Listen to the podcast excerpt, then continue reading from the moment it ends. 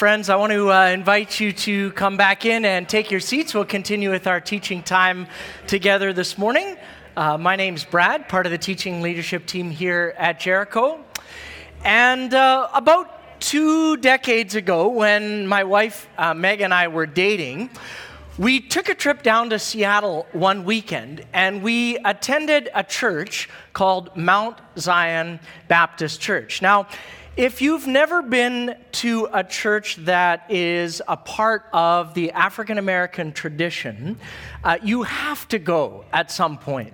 So, the pastor at the time, uh, Dr. Samuel McKinney, I mean, the man stood shoulder to shoulder with Martin Luther King Jr., he was a part of the civil rights movement, uh, and he preached in the long and storied tradition that African American preachers do. He was an orator.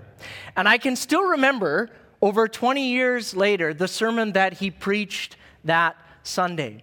And his pastoral concern that morning focused on the fact that there were some members of his congregation, it had come to his attention, were getting led astray by and being influenced by what he called a name it and claim it theology. And he was worried that people in his congregation were getting sucked into this kind of thinking. And researcher and author and sociologist Kate Bowler describes a prosperity focused gospel that was more concerned with economic blessing than spiritual well being. And Dr. McKinney was having none of this. He wanted to be clear that this had no place in his church. And so he related the story of a woman who came in to speak with him. And this woman uh, was unemployed and she was caught up with this new fervor of spirituality and she wanted to be blessed. And so she came into his office and she said, Oh, Pastor, Pastor, I've just heard the most wonderful news that I can just simply reach out into the heavenly realms and I can claim for my own that which Jesus has purchased for me already. I can just, what Jesus wants me to possess. And so I told Jesus, Jesus, I need a new car. And uh, Jesus told me that uh, that was good with him. And so I reached into the heavenly realms and I've just named and claimed a new BMW, Pastor. And it has yet to arrive, but I'm just so excited and delighted about this. And the Reverend Dr. Samuel B. McKinney paused and he leaned over his pulpit and he looked his congregation in the eye and he said, I told her, Sister, you better go out and claim yourself a job before you go around claiming BMWs. and the whole place, 2,000 people, all just exploded to their feet with cheers and applause and just an absolute kind of cacophony of excitement for that. But I still remember that because we're starting a teaching series this morning and we're going to take a look at some of the erroneous ways of thinking that have snuck into some of our practice here in North America and modern church culture. And these are phrases, they're ways of thinking. They, some of them are quite popular in North America in particular, but many of them are actually incongruent or some in direct opposition to what the Bible actually teaches. So, our May and June series here at Jericho is entitled The Bible Doesn't Say That. And we're going to start this morning by poking around in this, what's sometimes known as the prosperity gospel or the word faith movement. And if you're not familiar with it, let me paint just a little bit of a picture for you. There are some individuals and groups in this particular branch of Christendom that believe that faith in Jesus will entail or bring into your life blessings uh, and favor. Often these are financial in nature for them. And their picture of an obedient Christian life is one full of wealth, one full of happiness, one full of relative ease. And oftentimes you'll find these people on TV because this stuff actually sells really, really well in our North American culture. But we also have the Canadian office of one of those ministries right here in Walnut Grove. And so it's not just out there. We have to ask and think a little bit uh, about this. Because it can be very easy for us to mock or caricature an unemployed woman naming and claiming her BMW without going around and claiming herself a job. But we also have to explore are there areas of this kind of thinking that influence us and the way that we talk and think and pray, either as individuals or as a community? So let's just start by looking at some of the biblical texts that help us understand what is it that underlies this kind of thinking. So, here at Jericho, we've just finished up a teaching series on uh, the Song of Songs, which is part of the wisdom literature tradition. And one of the things that you can find quite readily in books like Proverbs or Psalms or Ecclesiastes, which are all part of that tradition in the Old Testament, is short, little pithy phrases that encompass uh, a line of thinking or a truth. And sometimes these phrases can feel a little bit like a formula do X and Y will happen. And so the question that we have to wrestle with is is there a formula for God's blessing? Because those that are part of this tradition would say most certainly yes, and they would give you chapter and verse for it. So our fellow Christians in that tradition would point to verses like Proverbs 13, verse 21, where the author says, Trouble chases sinners but blessings reward the righteous. Or they'd go to a place like Deuteronomy chapter 5, and after the giving of the Ten Commandments, then Moses says to the people, a bit of a summary statement listen, you need to stay on the path that the Lord has commanded you to follow.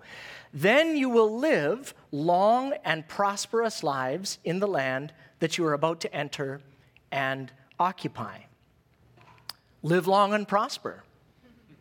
It's just biblical, isn't it? But does the Bible teach that? Does the Bible teach a kind of sort of biblical karma? If you lead an unrighteous life, you'll suffer, which then, if you're suffering, uh, people in the prosperity gospel tradition would say, well, that's an indication that God's blessing isn't on your life or it's been removed from your life. Or is the inverse true? Living a righteous life, does that always lead to prosperity? Which means that clearly, if you're prospering, God's blessing is on you. This connection between sin and suffering and righteousness and prosperity existed even in the minds of Jesus' disciples. Do you remember in Matthew chapter 9, or John chapter 9, rather, they come across a man who is sick. He's, he is blind. And Jesus' disciples' first question out of their mouths to Jesus is, um, Who sinned? Was it this man or was it his parents that he's in the state that he's in now? Because clearly he's something, somebody did something. And that's why he exists in the status that he is. And so, this question between sort of a righteous life and blessing and an unrighteous life and suffering does exist. And I want to acknowledge as we move into the discussion today that this is a bit of a complicated question to address, and we're not well served always by reductionistic formulas like the two that you see on the screen there. And we're not going to be able to actually focus on both sides of the question today. Uh, and so, if you want to learn more about that delinking of sin and suffering. We did in 2014 a sermon series in Ecclesiastes, and then last year we did a series in Isaiah. And so if you go on to Jericho's website, there's a search tool in there. If you just put in the word suffering, it'll come up with a number of sermons that could be helpful for you if that's a question that bubbles to the surface uh, in your mind. But we want to look at the flip side of that, the other half of that conversation, and figure out is there some type of connectivity between this righteous life and prosperity that would be suggested? So, when we take a step back from the formulas and the reductions, we have to deal with a few other parts of the Bible with regards to this line of thinking. Because not all of the Bible outside of the wisdom tradition is easily reduced to that kind of simplistic formulas that are neat and tidy for success, wealth, and blessing. Take the life of Job, for example. The text actually begins in Job chapter 1 by setting up a very different picture for us. Job's, in chapter 1, verse 1, is a blameless and upright man. He fears God, he shuns evil, and yet, then immediately following this, we have this incredible story of Job's life and all of the things that happened to him. Job's a wealthy person. Uh, from all that we know, he's faithful to his wife, he's kind to the poor, he's generous with his workers. And yet, this series of calamities befalls him and he loses everything. And we find Job just a few short chapters later in chapter 4 sitting outside of the city in a heap of ashes and he's grieving and he's weeping and he's trying to sift through the rubble of his life and his existence. And his friends come to him and they say the exact same thing. Well, Job, what did you do wrong? I mean, the Bible says you reap what you sow. And what we see that you've been reaping means there must be some sowing that we don't know about of really bad stuff. One of his friends in Job 4 8 says, My experience just in the world out there, Job says that those who plant trouble and cultivate evil are going to harvest the same. And that's what we're harvesting. So, where did you plant? What's going on? You must have done something to bring this kind of trouble into your life. But at the end of the book of Job, after all of the questions and wrestling and dynamics, Job speaks, or God speaks rather, and answers Job's questions, not always to our satisfaction, as to why this is happening to him. And essentially, God says, you know what, gang, you got to be careful using the hashtag blessed. That's up to me you don't get to sort of pull some cosmic lever that guarantees your best life now. Be aware and attentive of how you speak about blessing and how you speak about suffering. Job's experience and conversation with God ends up upending some of the simplistic, formulaic kind of thinking that can come if we just simply pull a few verses from Proverbs or Psalms about how obedience always equals blessing. Job was obedient, and it did not result in blessing for him in his life and experience. There was incredible tragedy and sorrow. Then there's the experience uh, in the New Testament of the Apostle Paul. Paul is one of the earliest Christian missionaries. He crosses cultural barriers with the message of the good news of Jesus. He has a dynamic ministry, preaching and teaching uh, to people who don't have a background in the uh, understanding of who Jesus is the Son of God, the Savior of the world. And Paul experiences a dramatic conversion himself personally that involves miraculous uh, blindness and then healing from that. And so he becomes passionate about declaring to others the message of the good news. And he sets out on a series of missionary adventures and journeys in the book of Acts. And if you have your Bibles, turn with me to Acts uh, chapter 16 or on your devices. And in the book of Acts, there's a few of his journeys that get recorded. In Acts 16, this is the second one that he goes out on. And Paul, in Acts chapter 16, is traveling with a ministry partner named Silas. And in verse 6, they have this plan that they've hatched. They've told people, hey, we're going to go up north to this uh, place called Bithynia. We're going to do ministry up there. It's going to be awesome. We're going to see some of the same things that God has led us to. But it says in Acts chapter 16, verse 7, that as they headed north, the Spirit of Jesus did not allow them to go to that place. They were prevented for some reason, which we don't know. We don't know why. We don't know how they interpreted that. Maybe they missed their ferry. Maybe they just didn't have a peace in their heart about it. We don't know. What we do know is that door or that location for ministry for them was closed. They were prevented from going there, from that ministry that they had planned. But then Paul in chapter 16, verse 10, has a vision. And he sees in his vision a, a person from another area in Macedonia calling out to him and saying, Would you come over and help us here? And so he interprets this to be God's leading and guidance that one door is closed and another door for them has opened. So he and Silas redirect and they head over there, they change their plans, and they end up in a city called Philippi. And early newsletter reports from Paul the missionary in the city of Philippi are really great. Like they're doing spectacular ministry there. They go down to uh, the river where there's a place where they've heard the people who are spiritual gather for prayer. And they go there and they begin preaching, and people start coming to saving faith. Some of the prominent people, Lydia, a businesswoman in the city, a great response to the message of the gospel. She invites them to stay at her house. Some of their ministry expenses are covered. This fantastic newsletter that he's sending back home to his supporters about what's happening in the city of Philippi. And then, on top of that, as we go on, we see that uh, they begin to go into the city of Philippi and begin to have ministry encounters. And there is a young woman who is demonized. And as a result of this demon, she actually has power, spiritual power and authority. And there's people who are making money off of this. And Paul and Silas uh, are able to meet her need and able to say, and conducted deliverance and healing ministry there. And this young girl who's been trafficked, she's been taken from we don't know where, and she's, she's an economic engine for these people. Paul says, Listen, in the name of Jesus, this demon is, is gone, and it leaves her. And so Paul takes this bold step and casts this demon out of this young girl.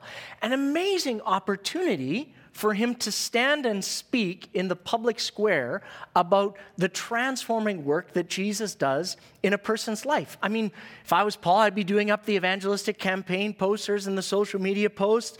You remember her from the marketplace. Come hear the testimony of the girl released from the powers of darkness. Hashtag revival in Philippi. Like, this is a great ministry presence that they have early on in the city.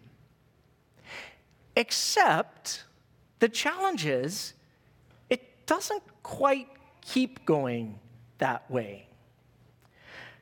As a direct result to obedience to this vision that God gave him for the city of Philippi, as a direct result to the obedience that Paul and Silas took to preach the gospel to people, as a direct result of the obedience that Paul exercised spiritual authority to cast out that demon, Paul and Silas do not wind up blessed.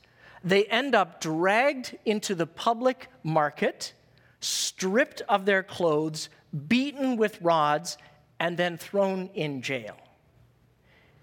They're in the inner dungeon with their feet in stocks as a direct consequence of their obedience to what God put in front of them.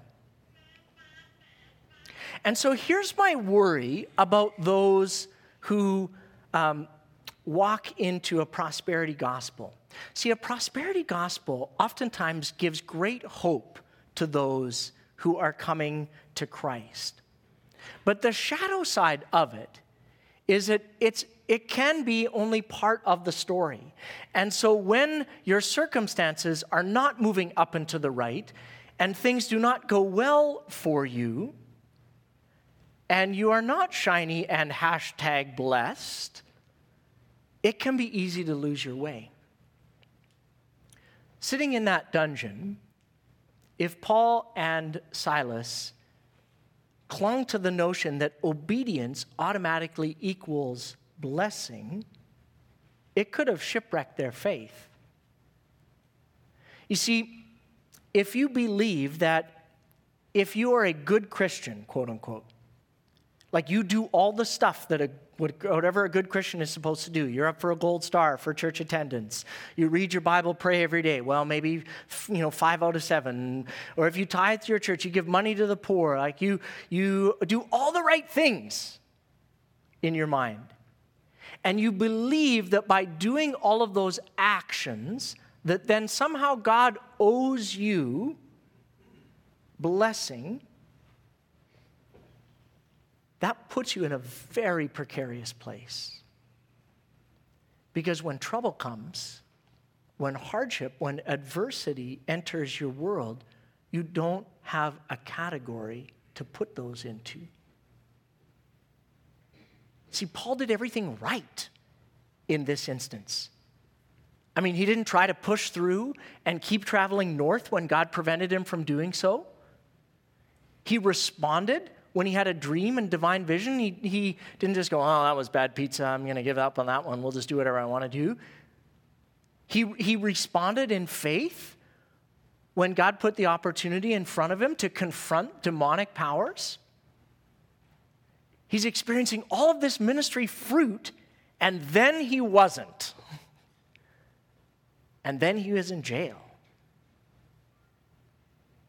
And it can be difficult because if Paul was not secure in his theology, he might have felt a sense of shame or disillusionment for hard times. Sometimes when sickness comes into your world, when things take a turn, I've had people sit with me and say, Well, I must not be a very good Christian if I'm going through this. Paul might have said, Man, I must have misunderstood that vision. It sure didn't have a picture of me here in jail. Yet Paul actually understood something profound that you and I would do well to learn. Because years later, he writes back to this little church in the city of Philippi, the city where he's jailed. And if you follow his story through to the end of uh, chapter 16 in Acts, he gets jailed and then he actually gets run out of town. So the ministry trip doesn't end particularly successfully for him. Other than Lydia and the slave girl, his ministry low points in Philippi stand out a lot more than his high points. And yet, Paul writes back to this beautiful church in Philippi in the book of Philippians. So turn over there with me. And I want to look at a few verses in chapter 4, starting in verse 11. Paul says to the Philippians, You know, I have learned how to be content with whatever I have. I know how to live on almost nothing or I know how to live with everything. I have learned the secret of living in every situation, whether it's with a full stomach or empty, with plenty or with little. For I can do everything through Christ who gives me strength. So we learn a few things about Paul's understanding of obedience and blessing from this instruction that he gives. Let me suggest just three things briefly for us. The first thing Paul points out is that contentment is learned, not earned. Being content is a skill set. It's not something that comes automatically when there are no storm clouds in your lives. I know of people who have every material comfort in the world that you and I could imagine, and yet they are not content. They are miserable. And I know friends in Africa, in Guatemala, and locally who are economically impoverished, and they are some of the happiest people. They're filled with a genuine joy that transcends their circumstances. They've learned to be content. See, contentment is learned it's a skill. Part of being blessed is blessed with contentment, and contentment is a skill that you and I can develop. We don't have to wait for our circumstances to change in order to work at that. See, sometimes we tell ourselves, oh, when I get that new job, then I'll be content. Well, when, when life changes and it doesn't quite seem so hard, then I'll be able to experience some contentment. Paul says, you know what, gang, I've been through it all. I've been beaten. I've been shipwrecked. I've been jailed. I've been run out of town. I've also dined with kings and palaces. I've, the whole gamut of human experience has been mine on the economic front. And I can tell you, you got to work at being content no matter where you find yourself. Paul says, I've been in the place where I've been in a jail cell, and I've learned to be content even there. Contentment is learned, not earned. The second thing Paul points out to us is that situational outcomes should not dictate whether obedience to what God put in front of you is the right call. Sometimes we take a step of obedience and faith, and if things get worse instead of better, we think to ourselves, ah, I must have misread it. Must not have been God. I was, I was just stupid to step out in that way. Why did I do that? I'm not going to make that mistake again. I mean, I gave my money away to that cause that the person was on about. I felt God asking me to do it. I checked it with a discerning community around me, and then I did it. And look, now I don't have that money anymore. That was dumb. My situation's worse. It's not better. Well, that's the last time I listen to Jesus and be generous with anything I have. But see, friends, look at verse 12 of chapter 4 of Philippians. Paul says, I've had a full stomach and I've had an empty stomach. How my belly is feeling is not and should not be a barometer of blessing. I've lived on almost nothing and I've lived with plenty. And so Paul says, I choose not to use my present circumstances as the measure of whether or not obedience was the right decision. This is one of the biggest challenges with the prosperity gospel. When anyone says, Well, if you're healthy and wealthy, that must be an evidence of God's blessing in your life, it simply cannot always be true. Because if that was true, then Paul, sitting in the jail in Philippi, and even Jesus, who said, Listen, foxes have holes, birds have nests. I don't even have a house where I can lay my head down, let alone a BMW to call my own, would be hashtag not blessed. But see, friends, our situations that we find ourselves in, the outcomes of decisions we make of obedience, should not dictate whether obedience was the right call. Obedience is always the right call. Amen. See, the reason that our circumstances are a poor barometer of this is that obedience to God's call does not automatically guarantee success. That's the third thing that Paul points out in verse 13. You see, sometimes I hear people use Philippians 4:13, I can do all things through Christ who gives me strength. And basically what I hear them saying is with Jesus on my team, whatever I put my hand to is going to be awesome. I can do anything with me and team Jesus. And see, what Paul is saying here, if you read the whole of chapter 4, is he's actually saying quite the opposite. He's saying, I can handle both the times when I feel like success, and I can also handle the times when I feel like failure because Christ gives me strength.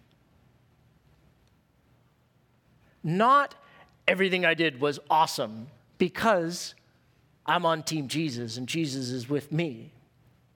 Obedience to God's call does not automatically guarantee success. And so the question of does God's favor always accompany obedience? I have got a series t shirt for this. So just be clear. You're, mm for those of you listening to the audio, the pastor is currently undressing on stage. the series t shirt is a picture of Jesus saying, I never said that. Does God's favor always accompany obedience? Jesus never said that. Paul didn't say that. The Bible does not say that obedience always leads to blessing. Paul's obedience to God's open door landed him in jail and run out of the city. Yet he persisted in walking the road of obedience. It can be a rugged road. See, sometimes as Christians, we use metaphors or language to try and help us understand things. And sometimes Christians will use the metaphor of or the language of open doors or closed doors to describe things. And sometimes we get a little bit fuzzy or lazy in the way in which we use that language. And so sometimes we think if God has if their door is open, it must be that God has opened it. And then on the other side of that door, if I just walk through it, is just nothing but divine blessing for me because God's opened the door. And so it's just my God's part is to open it, my part's to walk through it. And then God's blessing and favor and good things will happen. But again, using Paul's experience in Acts chapter 16 and his reflection in Philippians 4, it might be more helpful to say, in terms of open doors and closed doors, sometimes, yes, an open door means just keep going in that direction. But sometimes walking through that open door actually means that things will get a whole lot harder and a whole lot messier for you but it still might be an act of obedience. And it doesn't mean don't walk through it. So, what about you? What about us?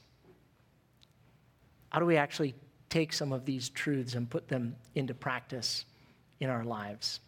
Well, the first thing would be a question, maybe, for you to reflect on. And that is Is there an act of obedience that God is inviting you to take? And see, some of you are scared to take a step of obedience because you like to plan and you like to be able to see around the corner and you want to know what's coming and you like to know if it's going to quote unquote work out for you.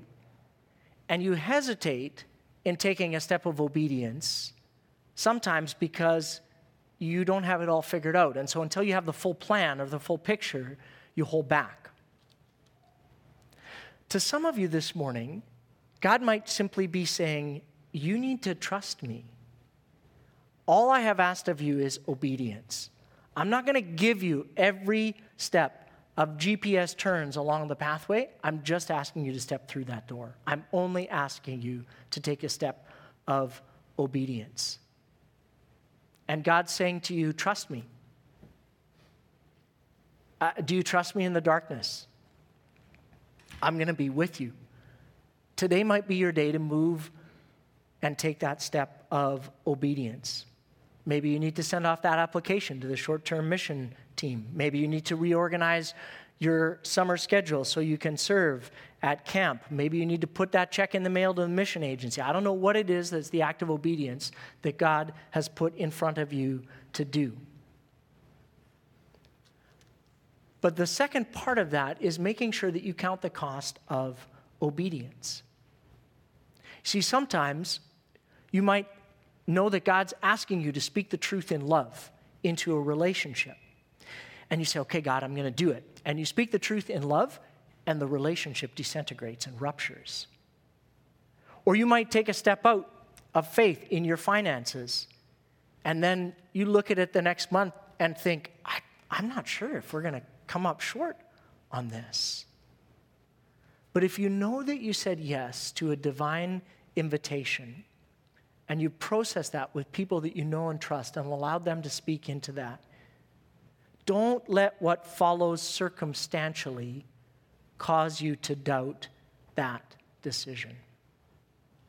Obedience is always the right call.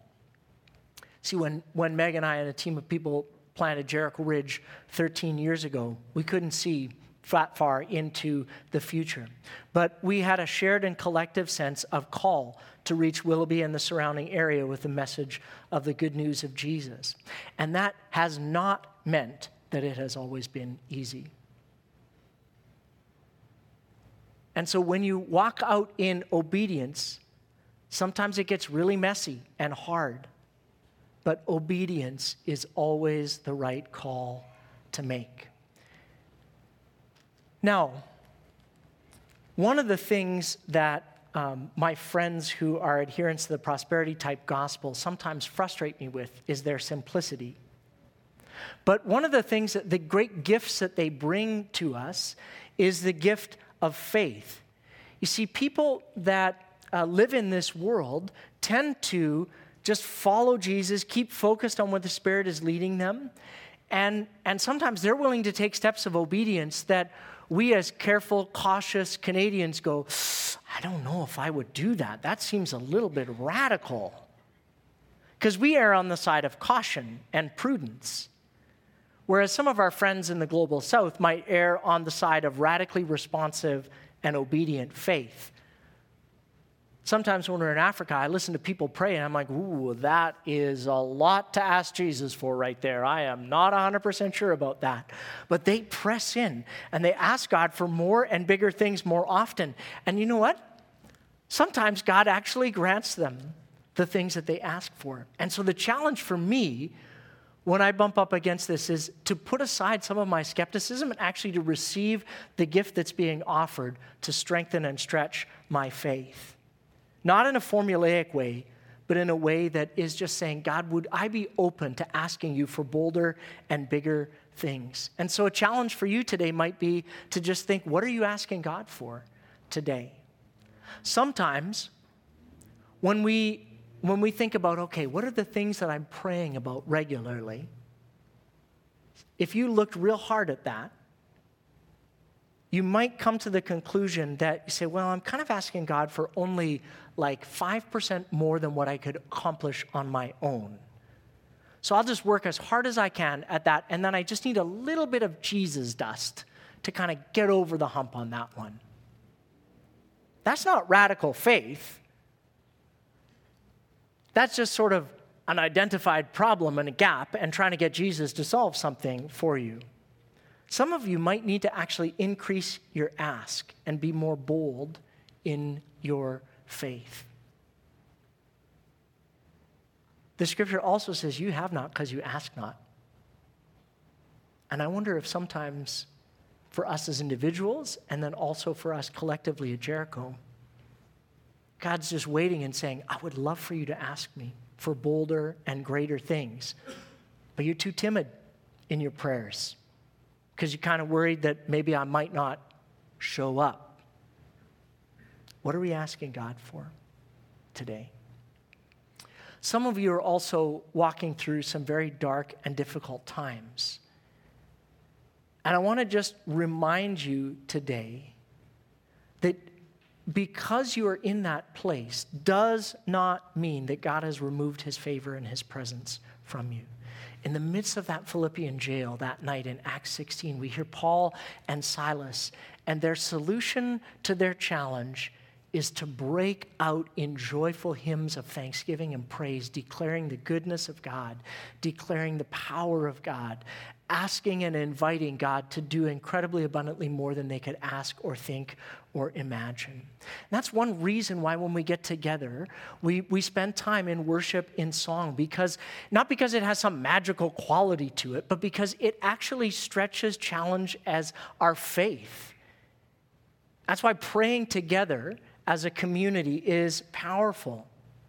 Because sometimes some of us come into the environment and we just say, I don't have the strength to believe God for that. But maybe someone else that links their arm with you will put their hand on your shoulder and pray and ask God to stir up faith when you just don't have the strength. That's why every week we have a prayer team available for you. So I'm going to ask our prayer team to go to the sides and the back for this morning, and they would be privileged to pray with you. Katie's on that team, Gary and Betty are on that team. Any of our staff would be available to you. Meg and I would be available to you. Uh, I'm going to ask Caitlin and the team to come up and lead us in three songs of response. I want to just remind us to fix our eyes on Jesus, knowing that God is with you and God cares for you. And it may not always mean that when you obey God, radical blessings flow into your life, but there's a blessing that comes from obedience and exercising faith. And so let's pray together. And God, I want uh, to, to see you move in my life, in my heart, in our city, in this church, in, in, the, in the people and projects that we're connected with around the globe, in ways that are exceedingly above anything I could ask or even imagine. I've got a pretty big imagination, but God, I confess to you that sometimes it just shrivels for fear. It shrivels because my faith gets preoccupied with other things. And so, God, I just come to you today and ask, would you stir that up in me again? Stir up a boldness, stir up a tenacity, stir up a perseverance in, in seeking after you, Father, in asking you boldly and reaching out in prayer. Would you stir up faith in us, Jesus, as a community? Would you stir up discernment? All of the gifts that are needed, Holy Spirit. We are ready to receive them from you. Convict us where necessary. Bring us to places of salvation if we yet are not naming you as Lord and Savior. And pray for each one that they would come to know you and walk in obedience and faith and receive the blessed gift of salvation, of relationship with you that comes by confessing with our mouths that you are Lord, believing in our hearts that you have been raised from the dead and are seated right now at the throne. And so, God, we come to you in full humility, not demanding or pulling levers, but just on our knees in repentance and faith, saying, God, we believe. Help our areas of unbelief. Strengthen us. Gift us with faith. In the name of Jesus, your Son, we pray. Amen. Let's worship together. You're free to stand or kneel or sit. You can move to the sides or the back to pray with someone that you know that's going through something, or the prayer team is available for you as well. Let's worship.